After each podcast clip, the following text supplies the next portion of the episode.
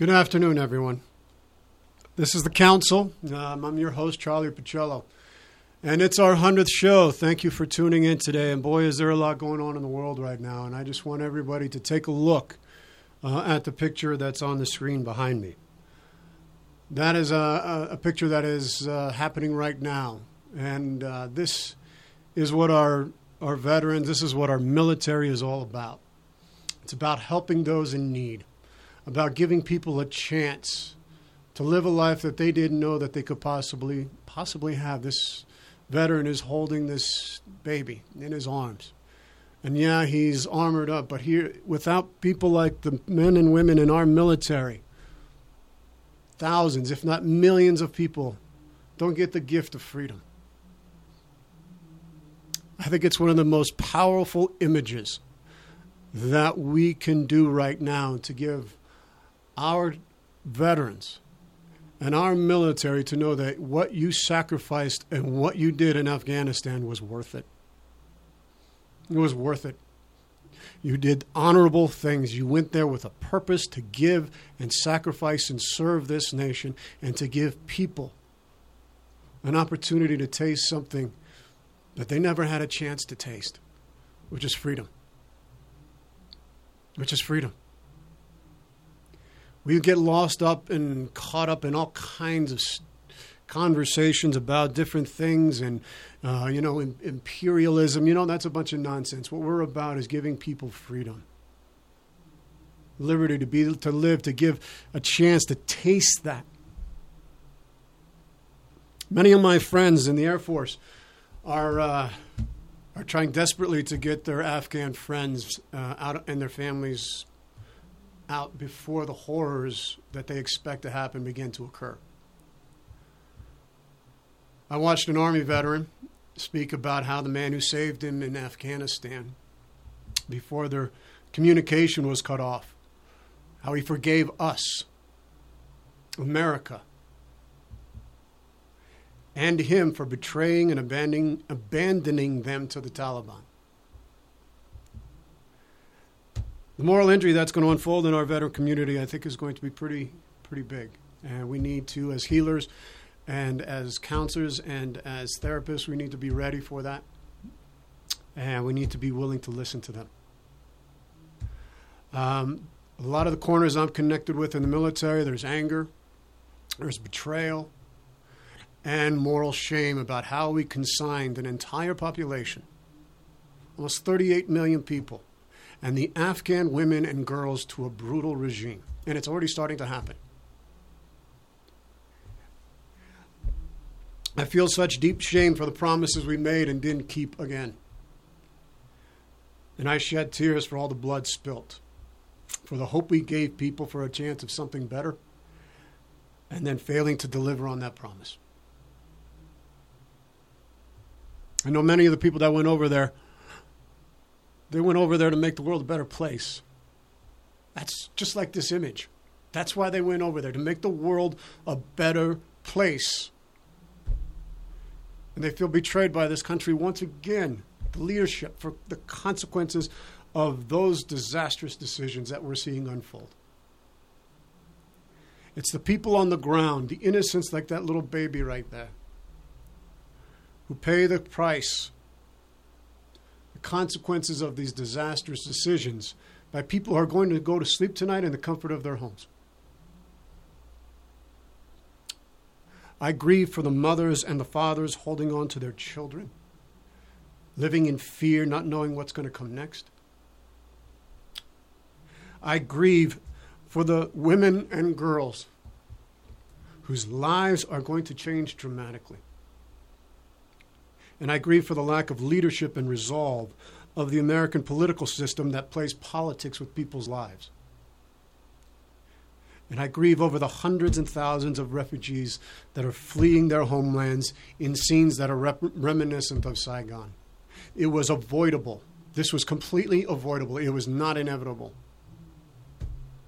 But now it's an enormous humanitarian crisis. And we need to know folks, the people that are out there that are here to help out, to make a difference, that are making a difference right now. to help our veterans to understand, to make sense of the insensible, because this doesn't make sense. And I have the great honor of introducing to you and having on our show today the council. Uh, our our 100th show is, is Tom Kilgannon. He is the president of Freedom Alliance. It's an educational and charitable organization which honors and supports America's military and advocates for a strong national defense. Freedom Alliance saves lives and military marriages by providing recreational rehabilitation to combat wounded heroes and counseling retreats for military couples.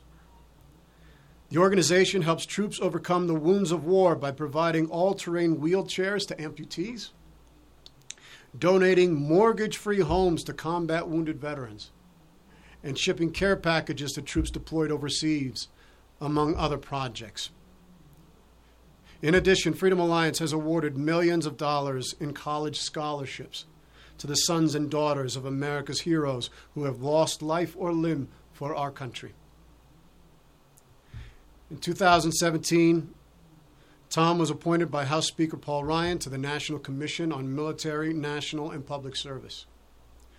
In its final report, the Commission offered Congress and the President 164 recommendations to improve the selective service system, civics education, and ways to foster a greater ethos of service among America's youth. Tom is a graduate of New York University and has appeared on numerous television and radio programs, and he has published dozens of opinion columns and is the author of Diplomatic Divorce Why America Should End Its Love Affair with the United Nations. Their website is freedomalliance.org. Again, that's Freedom Alliance, F R E E D O M A L L I A N C E dot O R G. Tom, welcome to the council. Charlie, the honor is all mine. It's great to be with you, and that was, uh, I know, a very difficult opening for you. Uh, but hearing your expressions on the current events is uh, is something we all need to hear because you've been there, done that, and it is my honor to be on the program with you and to all the combat veterans and uh, military personnel who are listening to us this afternoon. And I just want to begin by saying thanks for having me on the program and point to that picture that you showed earlier of that Marine holding that young little child and say directly and right off the bat to all of those combat veterans who are struggling right now that is your service. It is noble, it is honorable, it is decent. You are great public servants, you are our finest ambassadors, and that is how you should be thinking about your service in Afghanistan, Iraq, the first Gulf War, Mogadishu, wherever it is you served you have more support across this land than I think you realize. And hopefully, my participation in this discussion will help express that. Well, I know it is, and it already has already, Tom. You know, I. I think there's so many emotions that have been going through, and you've articulated some of them, and, and it's just this sense of, my gosh, um, the, the, the anger, the the being grief stricken, being uh, feeling the pain of the betrayal of, of my gosh, betraying our Afghan allies and our, our, our, our the, the, by our leaders, not by even the military people. They were, they were the ones that gave their word. They're the ones that looked into. They were the instruments of that power that was able to be able to say, you know what, our country, we're going to be able to stand beside you. We're going to stand with you. We're going to help you. We're going to give you a chance for a different life. And, and it was those people that our government needs to answer to because they did the right thing. They did the right thing. You know, what are some of the consequences to our veteran community that our nation, if we don't do something um, to rectify the situation quickly, could happen? Well, uh, Charlie, I, know we're going to talk a lot about moral injury, and I think that's probably a good place to begin because, again, I, you know, I reflect on that photograph because it is just um, indicative of so many of the very difficult, uh, agonizing choices that service members have to make. And you express the uh, the pain, the sorrow, the grief, the despair that Afghan women, fathers uh, must have had in their hearts in order to push that baby, you know, like a like a mosh pit almost, to push that baby toward the front of the fence line in order for it to perhaps receive safety in the arms of a, of a United States or a, or a Royal Marine, and, and you know. That is extraordinarily difficult for those Afghan people, those innocents. Mm-hmm. But I want to draw our leaders' attention to the service member to whom that child is presented and think about the choices they have to make right there at that moment. What do they do? Do they accept that child? Do they send it back to a, a, a, who knows what fate it might face um, under the Taliban or death or who knows? If they do accept it and they put it on a plane somewhere else, they have to live for years, maybe the rest of their lives, not knowing the fate of that child and what became of it and where did they go and uh, what what kind of life. And that, when we speak of moral injury, that is part of what we are trying to get across. That American soldiers, sailors, airmen, and Marines, when they are sent into combat zones, when they are sent on humanitarian missions, every day on every mission they are facing difficult incredible choices for which there is no good answer yeah. and it is not that moment it is that moment plus a lifetime of memories of mm-hmm. reliving it of waking up because of a nightmare wondering what that child might be going through mm-hmm. and they struggle and they struggle and they look for answers that are not available and I, and that's you know with, with when you have to make those kinds of moral decisions, those moral questions in the moment like that, where I mean to think about a, a Afghan family, someone going to there and handing over their future, their child to America. I mean, they're the representative of the United States giving. We want you to take. We can't because at least if I give you that, maybe my child has a future and then to see those those harrowing scenes of, of people attached to the aircraft as they're being flown out, and this young man who was a, who who felt that he needed to hold on. If he'd just hold on tight enough, he might get across. Where else does where else does that happen?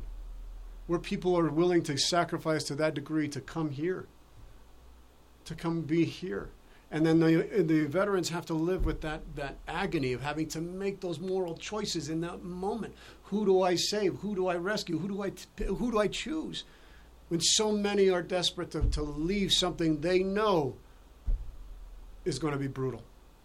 That's right, Charlie. And, you know, I, I think uh, all too often in our um, in our media, in our movies, uh, the the choices that are presented are too simple. Uh, we often think about our service members being over there killing terrorists.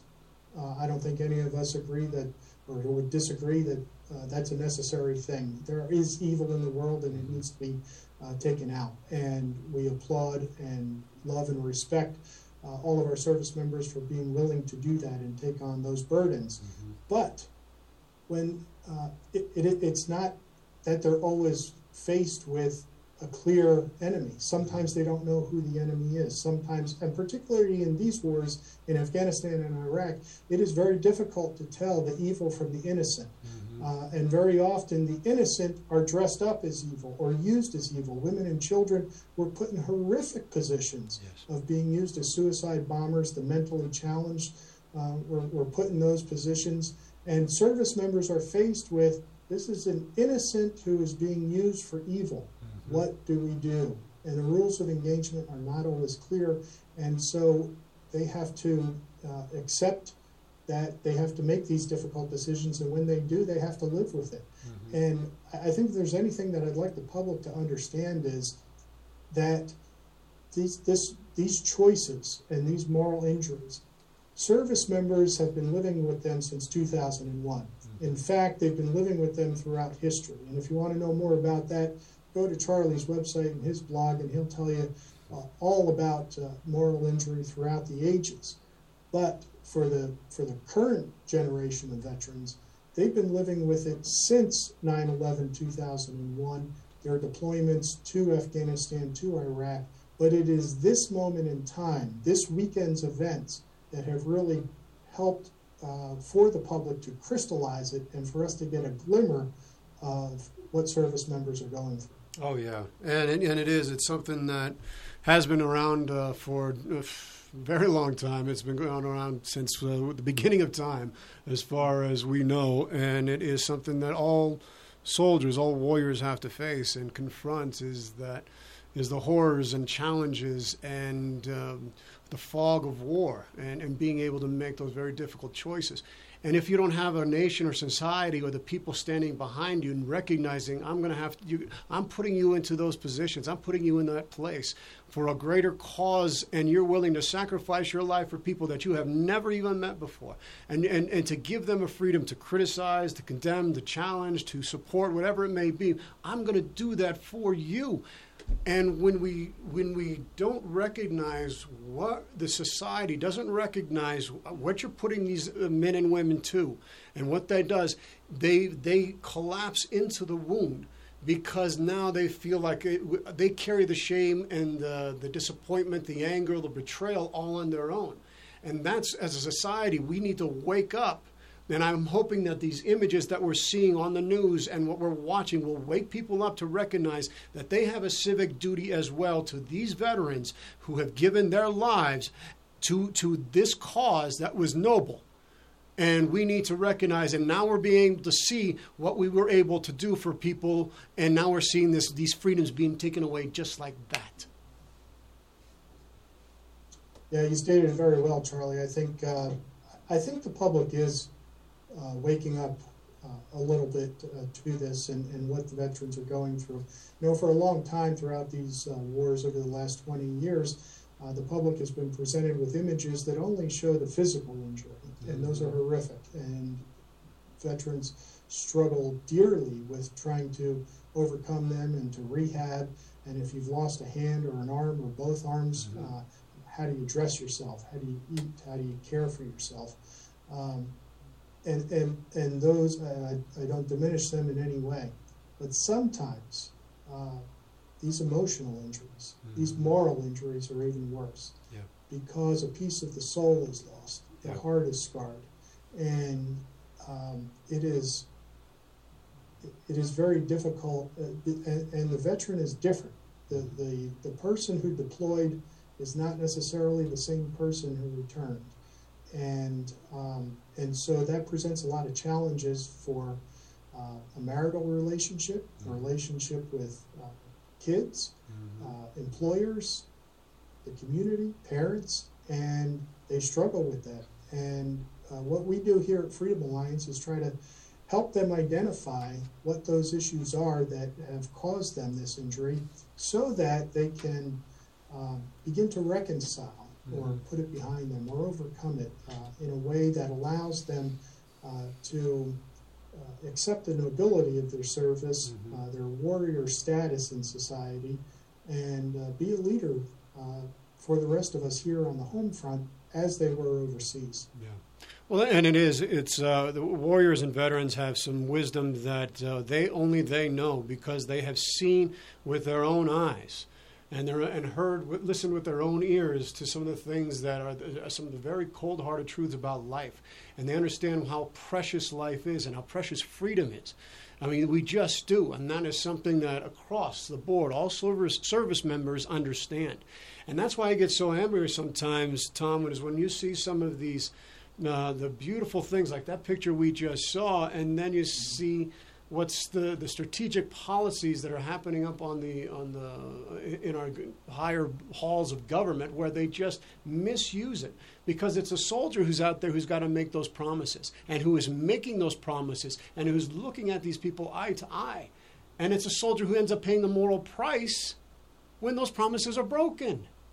It's like we don't get i mean when will our leaders from both parties stop playing politics with people's lives and and recognize when we commit to something, let's commit to it because we are we have a job as Americans to be able to give people something that they probably never have had in their entire life, hope. Yeah, I think uh, Charlie, the the politi- the price will be paid when uh, our leaders uh, start feeling it themselves when you know when they have to pay the price themselves in a personal way, yes. either politically or, or personally or, or, some other way. Hmm. Um, and, and I think whether it's uh, sending troops into combat, whether it is uh, some other very difficult decision, if our political leaders would try to personalize it a little bit more, to Mhm. put themselves in the shoes of others and to inject themselves into the lives of the public and understand where they're coming from and the difficult choices they're facing, um, maybe that would that that'd be a way to, to get us going. But you're absolutely right that uh, when they're so far removed from the situation on the ground and understand that uh, the, the, the extraordinarily difficult choices that our service members have to make, um, I, I don't think they they fully understand how that impacts them, not just in the moment, but potentially for a lifetime. Yes, and that's why you know you see some of these uh, you know like the some of the veterans that are reaching out, and I know you're. We're going to get to what uh, Freedom Alliance does here in just a moment, but you know. On my end, the things where, where people are reaching out, why did, what was it all for? Why, why did we go? What was the purpose behind that? And then you think about, and you hear these, you know, that there's imagine this. You start putting your play, yourself in other people's shoes and, and you think about there's a 19 year old and 20 year old girl out there somewhere in afghanistan that was born before the war had even started and had her freedom her entire life. And now she's going to be living under this taliban rule. I mean it's happening to millions and millions of women and girls all over there. And and they were going to school they were being educated and the life that she knew it is now gone and there was a former Army Ranger, Dr. Tony Brooks, said, We went over there to rid the world of the Taliban. To watch them come back that fast, it feels like a complete waste of time. It was very disheartening. I, I don't even care about the money. It's all the work and all the lives that were lost and changed forever. End quote. Tom, how can we ensure our veterans don't carry the shame of this exit because it wasn't their fault? And help them to understand their efforts did mean something. It wasn't a waste of time. It's a um, it's a difficult question, Charlie, but uh, we I think I would address it this way: is first of all, our political leaders have to do a better job of defining uh, what it is we're doing and where we're going. Uh, we went into Afghanistan after 9 11, we're 20 years removed from September 11th, 2001, in which uh, nearly 3,000 of our fellow citizens were killed in terrorist attacks in uh, Washington, New York, and Pennsylvania, and would have been others had not have been for the courage of other Americans on, on those planes. Um, and so we went into Afghanistan to get Osama bin Laden to take out Al Qaeda, and that was a noble right, uh, correct purpose to go in. But um, and and service members should understand that the, the Congress of the United States, through their constitutional authority, gave them that authority to go in. So that's one way to, to think about it, that you had the, the right, the authority, the permission from your elected leaders to go in and do what you did.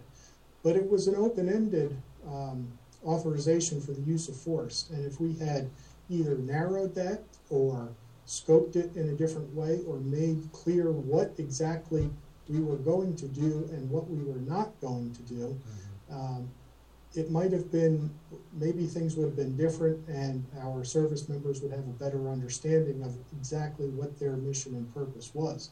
And as an, um, as an example, if you go back to the first Gulf War, you know, a lot of uh, people had advocated that President Bush go all the way to Baghdad. And he said, that's not, you know, that's not our mission, that's not our purpose, we just want to get Iraq out of Kuwait. And so that had, that had a definition, and, uh, and I think there was a better outcome there uh, in terms of the struggles that veterans face afterwards. So that's uh, that's one way of going about it. And and the other thing, and I, I don't mean to keep going back to it, but that photograph is just indicative of so many wonderful good things, the lives that were saved. You know, I remember um, the story of um, of John Fry, who was a United States Marine, who for whom the GI Bill scholarship is named after. And uh, there are wonderful stories of the heroism uh, that uh, that he showed throughout his time in the service, and, and one of them uh, is uh, that uh, you know he was on a rooftop one time. He was a sniper, and he uh, he saw a young Iraqi child going into a backyard where explosives were, mm-hmm. and he was trying to get uh, the the attention of the child. But of course, he didn't speak Iraqi. The child didn't understand him, and so he started playing peekaboo with this child, and uh, and got his attention and got him to move back to uh, a more safe place where other Marines could get him and save his life.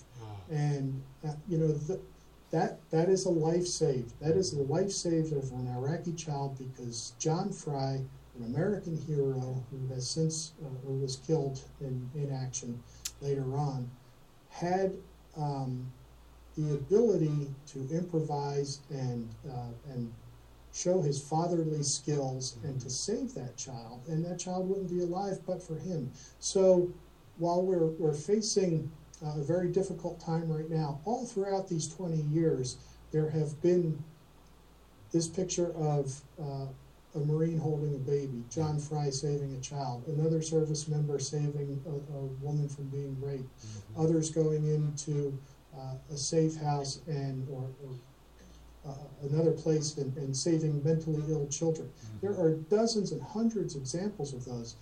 Focus on those veterans. Yes. Focus on your accomplishments. Focus on the wins that you had, the lives you saved, the improvements you made to the lives of others. Absolutely, Tom. Uh, and that's wow. That's such an incredible story uh, that you talked about, John Fry, and and there are so many of those stories uh, that are thousands and thousands of those stories uh, all across the board that we don't even know about that happen on a daily basis because the American soldier, the American veteran, the American sailor, airman, marine, coast guard, they have uh, at their core uh, are good people and they believe in goodness. There's a goodness about America that is extraordinary.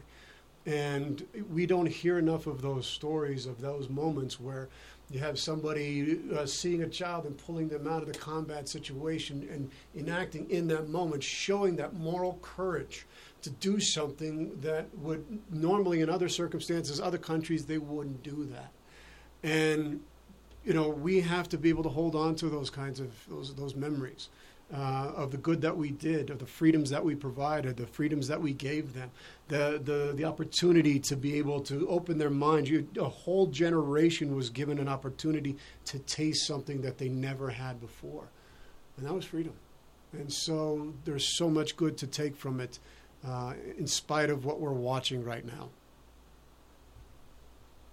There is, uh, there is, there are so many accomplishments. There is so much uh, humanity that was uh, passed along. And I would just encourage veterans and Gold Star families, those who lost a, a loved one over there uh, in Afghanistan or Iraq, to understand the, the difference that was made, uh, the smiles that were brought to the mm-hmm. faces of children, the hope that was given.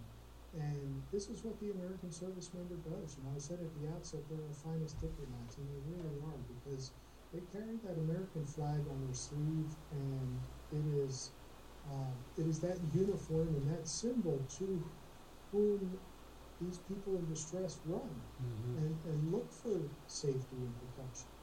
And, um, and, and I think the families can uh, draw a lot of comfort in knowing that uh, these service members, they're men and women of action. They want to solve problems. They want to make the world better. Uh, they are the type of people who run into the fire and, yeah. uh, and, and say, I can make a difference. That's why we love them. That's why we admire them and honor them. And so they were doing what they wanted to do, what they felt called to do. Yes. And they did make a difference. Yes. And, um, and I'm confident that they're in God's care. Mm-hmm. And um, as are the veterans here at home. Mm-hmm. Uh, they're in God's care. They're in your care, Charlie. I've seen how you work with them and the, uh, the, the, way you open your heart to them. And, uh, and, and, at Freedom Alliance, we, you know, we, we try to do our part as well. And, and although they're struggling, there's, um, there are blessings in suffering. Mm-hmm. And uh, they are going to be able, once they come out of this struggle that they're in, uh, to be able to help others in profound ways that they can't even imagine right now. Mm-hmm. And the combat veterans who are having a difficult time with this week's events, um, in several years, they're going to be in positions of influence uh, for which they will help other veterans, other military families, other survivors of traumatic experiences, and they are going to make a difference in so many lives. I know that because I've seen it, and you've seen it. And so I, my advice to them is we know it's tough, we know it's difficult. Stick with it. Mm-hmm. Don't give in to the demon. Just keep fighting and reach out to a trusted friend, call your buddies, check in with them, uh, check in with organizations like Freedom Alliance. The Veterans Administration put out a whole host of uh, numbers and resources that veterans can use, um, and check in with trusted counselors like Charlie because there, there are a lot of people who are here for you, and, and we'll do whatever we can to help. And, and then I think that's a perfect segue, Tom, to be able to move into uh, what Freedom Alliance is and what its uh, purpose is. You know, because I think uh, uh, I think there's going to be a great need right after the, all of this uh, this fallout is completed. Um, could you tell us and share with us, uh, you know, what Freedom Alliance is, the purpose and the mission behind it, and and uh, yeah, just move on to where we can, how it impacts uh, our veteran community.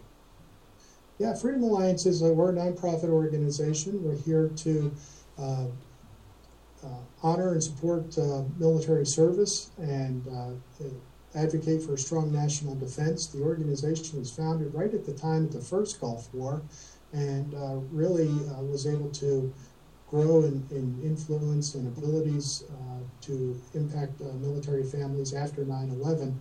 And so uh, for 30 years, we've been reaching out to families. Uh, to help them heal the wounds of war. And we do that in a variety of ways. There are everything from sending care packages to the troops who are deployed overseas recreational rehab, altering wheelchairs for amputees or those who are paralyzed because of their service. Uh, we've given some uh, mortgage free homes. Uh, but a lot of what we do is, is trying to work with uh, both the veteran and married couples to address moral injury, yeah. as we'll get into more. Uh, one of the things that we, we also do, Charlie, we mentioned the Gold Star families and uh, the children who are left behind from those who make the ultimate sacrifice for us is uh, we try we honor every one of those uh, who were killed in combat by providing college scholarships to their children. Uh, we currently have uh, 558 students who are on scholarship. This year alone, we provided more, almost 2.2 million dollars wow. to those students, and each of those scholarships is obviously it's a practical support to, to help with the rising cost of a college education because that's getting out of hand or long has gotten out of hand. But more importantly, each one of those scholarships is representative of a hero, mm-hmm. of an American who raised his right hand and said, I will take an oath to support and defend this Constitution and my country, and I am willing to go abroad and do it. Mm-hmm. And the, those sacrifices can never be forgotten by a grateful nation, and so that's uh, that's the reason we give those scholarships. Oh, that's amazing. um, and I just find that you know when you when we when we really understand the uh, the sacrifices that our veterans make and their families make, uh, and that uh, you know to have organizations like Freedom Alliance that's there to be able to support them, to give them opportunities that they otherwise wouldn't have to be able to just give them a chance to be able to go to school and go to college, to have a home. Oh my gosh, to, you know, and it just makes you feel like your sacrifice uh, was worth it and is, is valued. How does Freedom Alliance, um, you know, make an impact on the lives of the people that come to you? Could you give us a couple examples of lives that you have changed by Freedom Alliance? Oh, there are you know there are so many, and uh, and it's it's hard to um, it's hard to talk about just one, but I think I'll I'll talk about one that I think is representative of others. Uh, young man, we'll call him Pedro, and uh, Pedro served more than 20 years in the army. He deployed uh, about four or five times. He was over in Iraq, and uh, just loved serving in the army, loved serving his country, and uh, just a, a, great guy. Mm. Was impacted a lot by IEDs, saw his share of those kinds of explosions, uh, suffered injuries because of them, shrapnel, uh, post traumatic stress, uh, traumatic brain injury, and when he left the army, and he didn't he didn't necessarily want to. He was medically discharged. He wanted to keep serving, and and that's a that's another discussion. Yeah, that's that decision between wanting to continue to serve, but uh, you know not being able to, yeah. uh, and being told that you're not able to. That's very difficult. Um, so he gets out, and you know the struggles begin. The employment, the ability to concentrate and keep a job, and uh, and do his daily chores. Uh, the nightmares, and that all impacts. Uh, you know, it just it just rolls downhill. Mm-hmm. And so Pedro went through a, a many years of uh, difficulty relating to his children, to his wife, uh, issues within the marriage, employment, uh, struggling with his faith, being angry with God, yeah. asking God, you know, why are you doing this to me? Why me? What are you asking of me? and uh, and he's a spiritual man.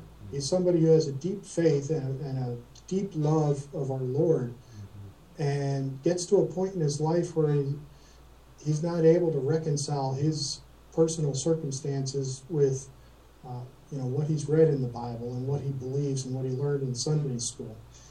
Um, and so he came to Freedom Alliance, and uh, we worked with him. We, uh, we we got him out on a hunting trip. Uh, we put him in the company of other veterans, and over the uh, the course of years, Charlie, not just it's not just one event, and it's not a drive-through, you know, uh, rehab. Right. It it's is.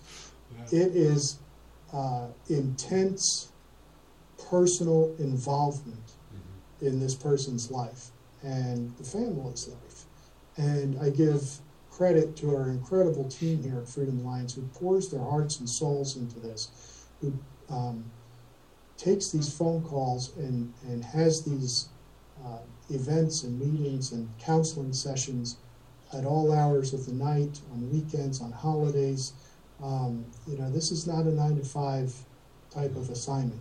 It's just not. And uh, Pedro with us um, just came on numerous events. Uh, and we started seeing progress. And uh, he was, uh, we, we were on an overseas trip with some of our supporters, and we had a forum similar to this. And I had both he and his wife uh, up on stage with me, and we're, we're having a Q&A. And for the first time, Pedro described his um, circumstances to, in a public forum wow. and revealed things that his wife had heard for the first time. And so it was very emotional, very um, oh, difficult, but very cathartic. And uh, and from there, um, we just kept moving forward and making progress, continuing to involve uh, him in our activities. Now, Pedro has a gift. He is a woodworker. Mm-hmm. Uh, he has the ability to work with his hands, and so as uh, part of his um, rehab, uh, one of his hobbies is to uh, make some wooden gifts for other veterans. In some cases, it is you know a ceremonial key for a vehicle we might give away, or a home we might give away, or other things. But knowing that he is helping another veteran and paying tribute to another veteran yeah. through that activity is tremendously helpful to him. And Charlie, I'm proud to tell you that uh, just about two or three weeks ago, Pedro, who has been the recipient of this counseling and this recreational rehab and this therapy, led a group of four other married couples uh, on a retreat with Freedom Alliance, was the, the lead counselor, the chaperone, uh, the spiritual advisor, and, uh, and was able to help them. So what I said in the, you know, the previous answer that you're going to be a leader I say that because we've seen it. Mm-hmm. And Pedro is just one of many who are in those kinds of uh, leadership positions now of being able to help and mentor other veterans because they've been there, they've done that, they've beat or suppressed the demon to a point that they're able to help others. That's so brilliant, Tom. My goodness, what an inspirational story to be, showcase uh, um, what you do at Freedom Alliance and that it's impossible to be able to move from the woundings that you have, the moral injuries, the challenges, and to take those experiences and that you can convert it and move it into something good that helps others with their challenges, that it doesn't have to be something that traps us and locks us up into a certain way of thinking, a certain way of being that we can and we do recover and we're able to hold those wounds or those challenges or those uh, memories in a very different way. We're able to hold it with dignity and, re- and respect and, and self respect. Uh, that enables us to be able to um, showcase that our the wisdom that we carry is one that understands the very precariousness of life, but also its beauty too. That's right. Now, Tom, I know when we've talked a lot, um, you've often used the term term wounds of war. Uh, what do you mean by that? Well, um, I, I, you know, as I, um, I think I mentioned earlier that uh, a, a lot of civilians, a lot of the members of the general public, believe that the wounds of war consist of an amputation or a, a visible scar uh, on the face, on somewhere that you can see it and understand. Okay, that that person was in combat. I get it. Um, but the wounds of war are are much deeper and much different. Uh, we just described Pedro's wounds of war, um, moral injury, uh, post-traumatic stress, traumatic brain injury. These are the kinds of things that we can't see, but that are deeply uh, disturbing or, or deeply difficult for veterans to live with. Now, how they manifest themselves comes out in a variety of different ways, and these are the kinds of struggles that uh, many veterans feel as they go through day to day life. For example, um, one of these maladies may result in the veteran not being able to do certain things he really liked to do, to go to the movies, to sit in a dark theater, and um, to uh, to enjoy a movie. Why?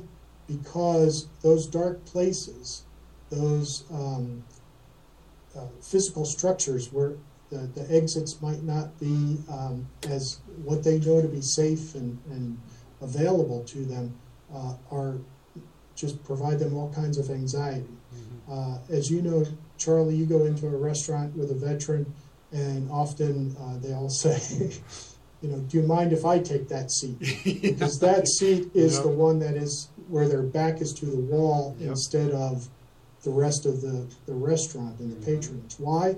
Because and I understand that the, the folks in your audience who are veterans get this, and I, I don't mean to, you know, uh, be pedantic, but uh, but to many civilians, they don't understand. It's true. They they want that seat against the wall because they want to be able to see the entire restaurant. They want to see what threats might be coming toward them and their loved ones who are gathered around the table with them. As we talked about earlier, these are people who are the rescuers. Mm-hmm. They are the defenders. They are the ones who are going to solve that problem which presents itself in the form of a threat. Mm-hmm. And so they have to be able to see what is all out there. Mm-hmm. Another thing that, um, because many veterans, particularly in Afghanistan, where there's only one road available, uh, who have done those convoys, that one road is littered with IEDs, roadside explosives. Mm-hmm. And so uh, one of the ways you get through that is to be a very aggressive driver or a very careful driver. And so many veterans come back to the United States and they find themselves speeding or driving aggressively because they may be thinking, I'm back in Afghanistan. Mm-hmm. And um, there might be something on the road that triggers uh, a memory or a visual that makes them believe there might be a bomb on that road.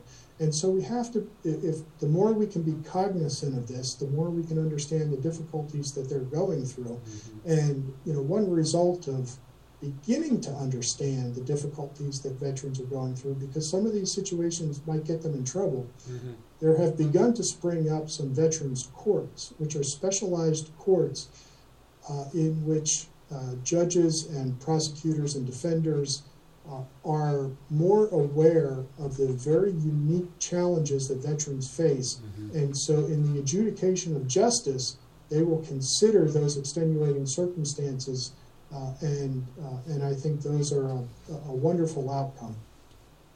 Well, and I think it is a wonderful outcome because you have to understand the, the way the brain changes. Uh, you know, when you're in any kind of trauma and you're constantly under threat, the brain is going to change how it processes the environment. It's going to see, look, constantly look for cues of danger rather than for cues of safety.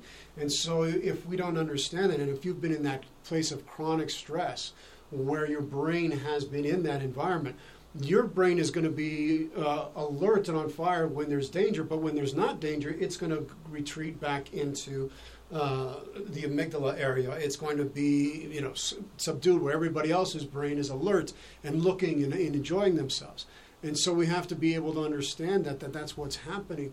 And so those kinds of courts are helping to veterans to recognize that there's nothing wrong with you. This is just what happens when you've been in an environment where you had to be on alert all the time. That's exactly right, and uh, and, and, there are probably other areas of uh, you know everyday life where we can take those extenuating circumstances into account and, and help veterans through it. Uh, you know, we just we, we need to be more cognizant because these these vets are um, living among us, but as we're going through daily life and you know saying, hey, you want to go to a movie or you want to go to a ballpark or, or on a hike. Um, they they have injuries that don't allow them to do that, mm-hmm. and we have to we have to understand what those injuries are and how we might be able to offer better solutions for their engagement with us as friends and um, and neighbors. Well, Tom, you and I met. We went at a healing retreat um, uh, just about last month, and we were uh, had some veterans that were up at an amazing place called the Fish Creek Ranch in Montana and we did some transformational work there, uh, including not only the activities, that, uh, the outdoor activities with uh, Freedom Alliance, but also the transformational work with Dr. Tick, who's uh, in his work of working through the, the process of the transformational model of moving from the tending and wounding to the initiated warrior.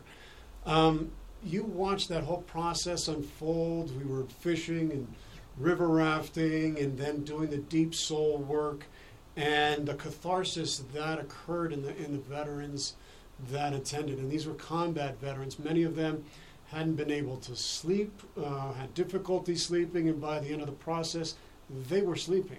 They were groggy. They were like i'm feeling like i hadn't felt uh, in a very long time. You represent the public at large and the citizenry and I want to get to the, uh, the importance of, of public service here in just a moment. But as the citizenry, we have a responsibility to our to our veterans, because um, the citizen they, they our veterans serve are go in service to the to the citizenry that they're they're in service for. What was that like for you to participate and bear witness to the stories and the process that unfolded? It was humbling. It was inspiring it was eye opening. Uh, it is um, it is a tremendous experience that uh, anybody who has the opportunity to participate in that kind of an event, I would highly encourage that they do so.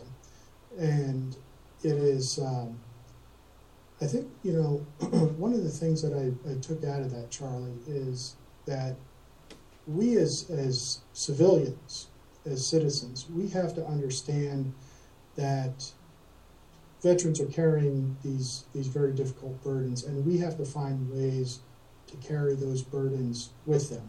Um, one thing that we do that has become a, a habit, a norm in our society, that is appreciated, but um, sometimes not not necessarily the best thing to say, is we as civilians have a habit of saying to veterans, "Thank you for your service," yeah. and um, the, the, the, veterans appreciate it, but some of them struggle with it mm-hmm. because I think what it does is it um, it places the burden of service on them as opposed to the civilian. That the, the veteran wants us to understand that hey, we're all in this together. We all have a part to play, and even if you're not putting on the uniform of a sailor or a soldier or a marine, you have an obligation, just as I do, to serve our country in some capacity, in some way. What is your talent? Is it in intelligence? Is it being a police officer or a firefighter? Is it um, uh, taking care of our national parks? What is it that you can do as a as a citizen? Um, because we all we're, America is a participatory exercise. Yeah. You know, we all have to have to play our part and bring to it uh, what we do best. You know, uh, some uh, some veterans like to joke that uh, when they hear somebody say "Thank you for your service," they say, "Well, thank you for your taxes," because I, I use them quite a bit. Um, but I, I, I guess I would, uh, if it hasn't, you know, been said before, I, you know, here on the council, I would just uh, maybe begin the conversation of what, what can we as civilians say or do differently to veterans other than thank you for your service? Because after 20 years, it's beginning to be received in a way that's not always helpful. Yeah, no, that's true. And you know, and, and you were on the commission. Um, uh, let me see here. You were on the commission of that, uh, the National Commission on Military, National, and Public Service, um, back in 2017. Uh, and you offered uh, what was 164 recommendations uh, to Congress and the president to encourage public service, and it doesn't necessarily have to be the military. It can be what you talked about. So, but I, what- the question I want to ask uh, you, Tom, is why are public servants vital to the health and security of the nation? There's a, there's a tremendous value that public servants bring to our everyday lives that uh, is often overlooked. Uh, whether it's uh, obviously we see the military, we see law enforcement, um, firefighters, uh, but nurses and uh, health inspections and, and food safety inspectors and, and people who perform these uh, jobs that are not always visible to us, not always in the forefront of our minds, but are which are tremendously important to uh, us living a healthy, safe life. And you know, now that we're 20 years out from 9/11, um, you know, I look at uh, the importance of public servants. I remember that day, Charlie. That was um, that was an extraordinary day. Everybody remembers the the towers being hit and the plane going into the Pentagon. I want to remind you of public servants who did an incredible job that day, and that's air traffic controllers.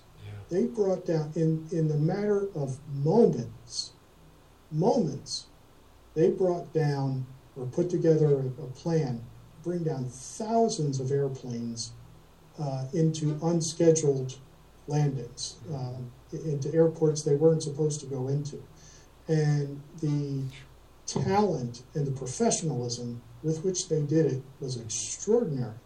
You had the Secret Service, you had the uh, war, the um, water taxi operators up in uh, New York City that took people out of Lower Manhattan into Staten Island uh, in the Bronx.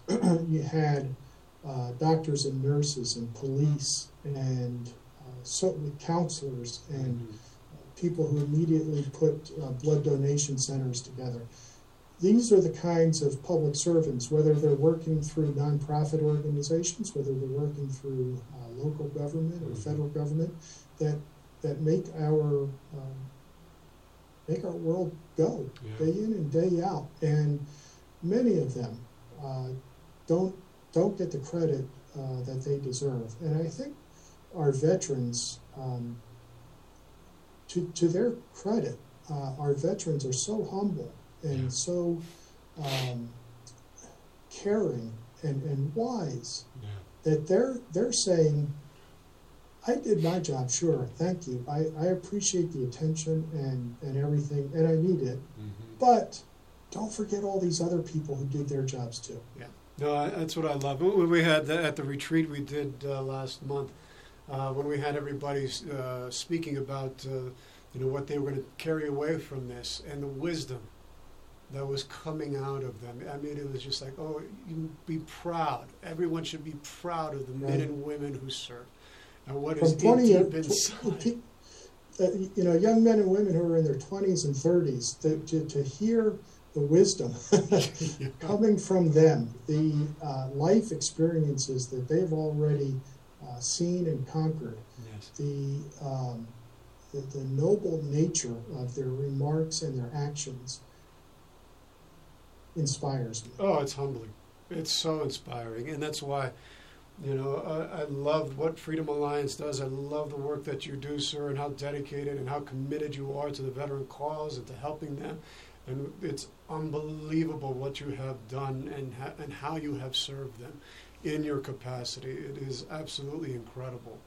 And I and I love that you know we're we're having this conversation about the importance of civilians and and you know reassembling reconnecting the social contract you know that we have. Even though only 1% of the population serves they are serving the 99% they are the ones that are serving all and there's a process and we need one of the th- critical things that I've come to understand in healing is that we need our communities. We needed to do it in community. And our communities and our nation would benefit, I believe, if they heard these stories and were witnessed and honored these veterans' wounds and their courage and their tenacity, so that our veterans don't have to carry these things alone and that we become better stewards of the values and the, and the freedoms that we cherish. Do you agree, Tom? I do. Uh, we we do need to hear these stories uh, from the veterans because they are eye opening. They're incredible. They're inspiring, and um, but the manner in which we do it, uh, I think, is is challenging because I'm not sure that most of our mainstream media is the vehicle through which these stories ought to be told. I think a, a program like yours, Charlie, here on the council, you provide a long form uh, format that allows healthy back and forth. Uh, might be one way to do it, uh, but being in the setting, being in the room around that campfire and hearing these veterans is obviously the best way. Mm-hmm. And you can't do that uh, in, in a, a stadium or an arena. It has to be done in a very personal setting. Yes. And because the veteran needs to be able to tell that story mm-hmm. and needs the space and the room and the time to tell that story. Mm-hmm. But what's most important, Charlie, as you know, he or she needs the attention of the person in the room. You got to put down the phone. You got to get rid of the distractions. You have to make time and be there for them. You have to hear them, not hear what you want to hear, hear what they want to say. Exactly. That's exactly right, Tom. And it's uh, in order to achieve that catharsis, which we want for them to achieve, they have to be seen, they have to be heard, and they have to be witnessed. And uh, and it can be a struggle and a challenge, but at the same time, what- you're taking that poison that's inside of them, and you, it has to come out. It has to be cleansed out. It has to get out of their heart because the wound is here. It's in their soul. And when you do, the changes you see in them, and we witnessed it, uh, you know, last month, is we, you give their lives back. You give them their life back and to their families. Tom, I can't believe we're at the end of the show. um, I would love for you, before we close out, just to share uh, some upcoming events, you know, how people can support Freedom Alliance, how the can, uh, concerned citizens can get involved, and also to, to let veterans know uh, that are struggling right now how to how to reach out to you. Listen, Charlie, this has been a wonderful conversation, and I'm, I really appreciate you having me on the program to do it. Uh, this is uh, the work the Freedom Alliance does is something that to me is is important. It's inspiring because we're we're changing lives, and in many cases, we're even saving lives. And so I I hope that uh, those who are listening to us today uh, will check out our website, freedomalliance.org. Uh, if you like what you heard, if you are confident that uh, Freedom Alliance is the vehicle to help veterans, consider a contribution. We need all the resources we can get because we have to be ready anytime a veteran needs us. You know, when when the when the thing hits the fan, we can't be scrambling for, for the resources. They've got to be available. Yeah. And, uh, and, and so uh, visit our website, make a contribution. Coming up with one of our great partners, Loan Depot, the online mortgage company, in October in Southern California, we're going to have a War Heroes on Water tournament. We'll have 100 combat veterans out on the waters of Southern California on uh, about 30 or 35 uh, different boats. Uh, the owners of these boats are extraordinarily generous to donate them their boat, their crews, and uh, and allow veterans uh, a weekend of wonderful conversation, great fishing, and, and, terrific camaraderie. Those are some of the things we have coming up, Charlie, and, and uh, it's. Uh, it, it's life changing work, and Yes. we really appreciate everybody who gets involved and, and helps us to do it. Uh, And- that's fantastic. And, and one other thing, Charlie, I just I just want to end on a uh, on, on a happy note. I want to thank you first for having me on and the honor of being on uh, the council's 100th program. And so I got you a present. Uh. I got you. This is this is the present in, in honor of the council's 100th episode. A little Wow. balloon here, and I just want to clarify. Because I know you recently had a birthday. I did. This represents a hundred of the council's programs, not the number of years you've been on this earth.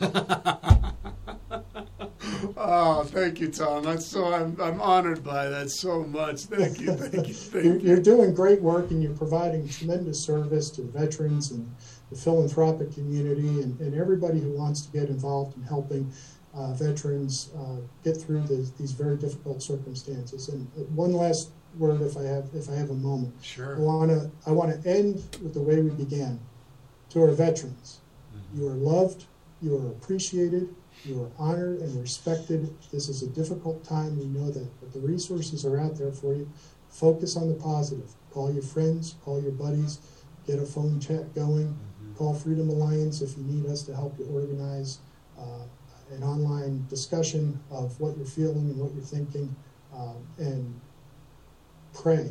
Reach out to our Lord because He is available to you just as we are. Yes. God bless you. Thank you, Tom. Thank you, Tom. What an honor. Thank you for being here on this show, for um, keeping and sharing all the, the wisdom that you've shared today with us, and uh, for making this 100th show so extraordinarily special.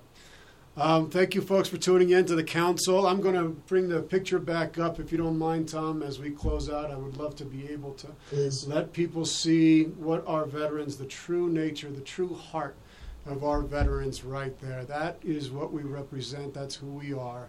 And uh, folks, thank you for tuning into the council today on this extraordinarily special 100th show. May you all be well. May you all be free of pain and suffering. May you all be whole. God bless you, everyone. We'll see you in a couple weeks.